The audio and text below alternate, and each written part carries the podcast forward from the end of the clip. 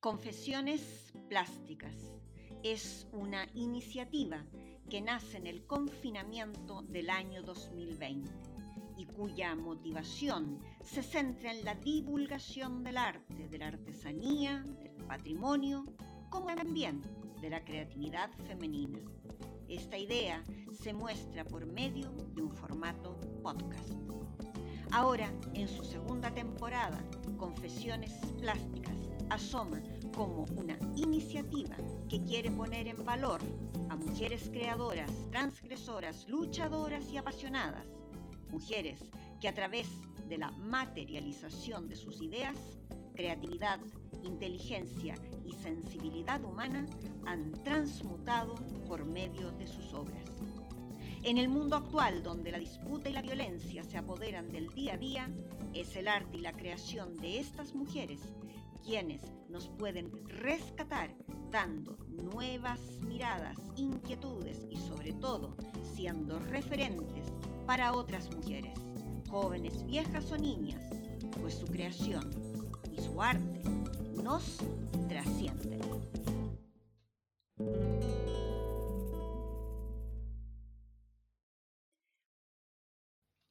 Alejandrina. Alejandrina Anselma de Gessler Show nació en Cádiz, España, en 1831. Fue hija del cónsul de Rusia en Cádiz, Alejandro Gessler, y de Aurora Shaw de Murphy, malagueña, descendiente de una familia de comerciantes escoceses por parte de padre e irlandesa por parte de madre. Alejandrina vivirá su infancia en la ciudad gaditana, recibiendo allí sus primeras lecciones de dibujo y pintura. En su casa familiar había una importante colección de pintura. Esto incentivó y motivó la vocación artística de la pequeña. Afortunadamente, el caso de Alejandrina es el caso feliz, en donde los padres observaron y a su vez estimularon el talento natural de su hija. En 1852, cuando Alejandrina tenía 21 años de edad, sus padres iniciaron un viaje por Europa para dar luces y mundo a su hija. Visitaron, por tanto, museos en Madrid, París, Londres, Berlín y San Petersburgo. Este viaje fascinó a Alejandrina, pues junto con deleitarse se instruyó con lo más afamado y destacado del arte.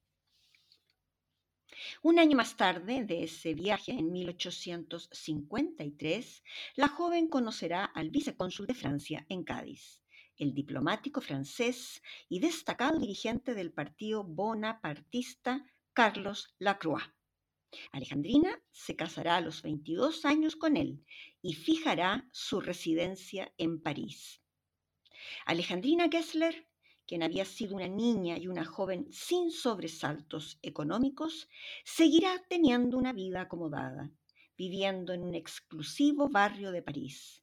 En la ciudad de la luz, la joven gaditana tomará clases con Charles Joshua Chapin, Jérôme Bonnat y Lefebvre, quienes impartían clases en la Academia Libre. Junto a ella estaban pintoras tales como Mary Cassatt, pintora y grabadora estadounidense que se unirá al movimiento impresionista, y Eva González, una pintora impresionista de origen español y monegasco. La joven discípula estudia composición, figura humana y va a tener una interesante evolución personal hacia una pincelada suelta y destacará por su dominio en el oficio. Así como hemos mencionado en muchos capítulos que el talento no sabe de condición económica, ni de condición social, ni de tipo de personas, este es el caso de una mujer de vida acomodada desde niña que tenía un talento destacado y sin igual, y que justamente gracias a esas bondades económicas y a su amor por el estudio y disciplina artística, pudo llegar a lo más alto de sus propias capacidades. La pasión de Alejandrina se transformó en su oficio. En la planta superior de su vivienda instaló su estudio y comenzó a destacar por su talento y asumirá el seudónimo en su trabajo pictórico como Madame Anselma. En 1863 expone por primera vez en el Salón de París para luego seguir haciéndolo con regularidad, principalmente con cuadros de escenas religiosas. Eh, desde 1871, tras la guerra franco-prusiana, Alejandrina volverá a Cádiz. Allí comenzará a tener un redescubrimiento de los carnavales por la Semana Santa y por temas religiosos de carácter local, lo cual integrará en su pintura. La joven no solo alcanzó madurez artística, sino que fue muy destacada y aplaudida por la crítica de la época y comenzó a tener mucha demanda entre los coleccionistas, tanto públicos como privados. Su obra, La adoración de la cruz en Jueves Santos, en Jueves Santo, en 1869 recibió la medalla de la Exposición Provincial de Bellas Artes de Cádiz. Luego, Alejandrina viajará a Tánger y de aquel viaje tomará interesante inspiración para sus nuevas obras, como la destacada pintura Natalicio en Tánger o la pintura Niño Árabe. Madame Anselma pasará una estancia en Madrid y es cuando realizará dos importantísimas y destacadísimas copias de obras de Velázquez, Las hilanderas y las lanzas. Tan destacadas fueron que dichas copias se encuentran en el Museo de la Real Academia de San Fernando de la capital española. Al finalizar la guerra en 1872, regresó a París, tomó, retomó a sus clientes, por tanto, sus encargos y reinició importantes retratos. Madame Anselma tuvo encargos del Ministerio de Instrucción Pública y Cultura y Bellas Artes francés. También hizo muchas copias importantes y destacó notablemente en ello. Pero además hizo una enorme colección con temas de realismo social, pintura costumbrista, retratos y desnudos. Alejandrina, siempre con su motivación por aprender, por saber, inició un viaje por diferentes ciudades de Italia en 1881. Luego de ese mm, viaje pintará su obra más aplaudida, La diosa Juno, obra que en 1889 presentará en el Salón de París, recibiendo una mención honorífica. Madame Anselma también fue una gran artista decorativa. De esa línea de trabajo destacan dos obras principalmente. La primera fue el techo que decoraba el salón principal de su palacio en París y que posteriormente donó al Museo de Bellas Artes de Cádiz.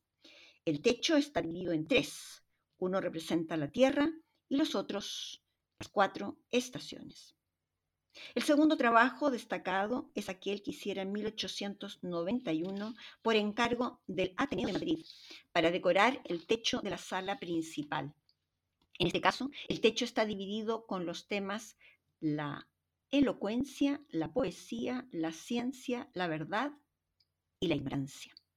El destacado trabajo de Madame Anselma hizo que la Junta de Gobierno del Ateneo de Madrid la nombrara en mayo del mismo año miembro de honor. Luego, la Real Academia de San Fernando le otorgó los honores de académico correspondiente en París. En ambos casos fueron distinciones que, por primera vez, se daban a una mujer. Alejandrina Gessler fue la primera en recibirlas. Alejandrina fue una mujer nacida en Cádiz, de origen ruso, radicada en París. Es decir, fue una mujer cosmopolita mujer viajada, instruida, lo que le permitió tener una visión amplia del mundo, pero que siempre estuvo con su corazón y su memoria emotiva mirando hacia Cádiz, ciudad llamada popularmente la tacita de plata. El origen de este apodo es debido a que antiguamente la gente adinerada solía tomar café en la calle y cada quien sacaba pues sus mejores tazas para hacerlo. También dicen que ese nombre ha sido dado por la forma que tiene la bahía y el color de sus magníficas aguas. En esta, en esta tacita de plata, Alejandrina vivió su infancia y su adolescencia. En 1890 sus problemas de salud más el fallecimiento de su esposo la obligaron a, a un indeseable reposo. Dejó de pintar, sí, haciendo solo algunas excepciones. Cuando Alejandrina Gessler deja a un lado a Madame Anselma, se volcará en su fase de escritora, tomando un seudónimo absolutamente fascinante, Fulana de Tal. Fulana de Tal publicará un libro autobiográfico de 1841 a 1851, Recuerdos de Cádiz y Puerto Real, donde describe la vida en la ciudad gaditana y sus costumbres en mitad del siglo XIX. Entonces plasmará todo su amor y admiración por aquella ciudad natal y sus costumbres. Entonces, la tacita de plata queda, quedará registrada de manera escrita. Alejandrina fallece a la edad de 76 años en 1907 en París, dejando un legado de pintura extraordinario y contundente. Su obra está en grandes museos e instituciones. Solo nos queda fijarnos en las fichas técnicas que acompañan sus obras, pues veremos con nitidez y claridad su nombre, su firma y su grandísimo talento. Esta mujer educada, trabajadora, talentosa y cosmopolita, tuvo siempre a Cádiz en sus recuerdos, en sus pensamientos y su añoranza por las tierras gaditanas fue constante. Madame Anselma fue una extraordinaria pintora gaditana. La obra Madame Anselma, de mi autoría, se desarrolla en un lienzo de 73 centímetros por un metro y está construida desde una impresión digital de un retrato de Henriette Brown llamado Retrato de Madame Anselma y que se encuentra en la colección RE de la Real Academia de Bellas Artes de San Fernando, Madrid. El lienzo de mi autoría está pintado con acrílico y lápiz pastel más acrílico metálico. Los elementos plásticos más determinantes de la obra son el color, la dirección, la forma y la mancha. Madame Anselma está sentada en su hogar, una diagonal de color marrón oscuro situada al lado derecho del lienzo, nos indica que la protagonista de la obra ha abierto una puerta y se ha instalado, quizás en su balcón de su casa, de su palacio en París. Se ha instalado allí a rememorar y a recordar el mar de Cádiz. Sabemos que está recordando, pues Alejandrina mira hacia la izquierda es decir, mira hacia el pasado. Esta obra tiene un importante simbolismo en las direcciones visuales. Por el lado derecho, perdón, por el lado izquierdo, asoman fuertemente direcciones horizontales. Desde este lado izquierdo, que hace alusión a las magníficas y bajas olas gaditanas, estas horizontales vienen raudas y chocan con la figura de Alejandrina. Entonces se disparan en diagonales ascendentes que salen de la obra por el lado superior derecho del soporte. Es el recuerdo de Cádiz, el cual llega a galope tendido y deja a Madame Anselma sumida en la nostalgia de su pasado lleno de sol, de playa, de mar Mediterráneo. Los colores ocres, amarillentos y sienas predominan e inundan la escena, hasta llenar de luz y de sol el mismo rostro de Alejandrina. Las arenas de las playas gaditanas, llenas de luminosidad, de sol y calidez, van llenando el espacio. El suave azul del mar viene al encuentro y se apodera de los recuerdos de la pintora. Alejandrina luce peineta, mantón y abanico, y con ello sella su procedencia y su linaje. Está ataviada de todos los elementos que la posicionan como una elegante andaluza de tomo y lomo. La mancha es otro elemento plástico importante. Ella da la atmósfera de una playa con oleaje, viento, mareas y sol, todo en constante movimiento. Solo Alejandrina asoma más quieta y reposada, todo este vendaval en plena acción ha llegado a su encuentro. Alejandrina observa, reservada y llena de emoción. El cuerpo de Madame Anselma forma un triángulo, figura que representa el número tres, es decir, la proporción divina, la perfección.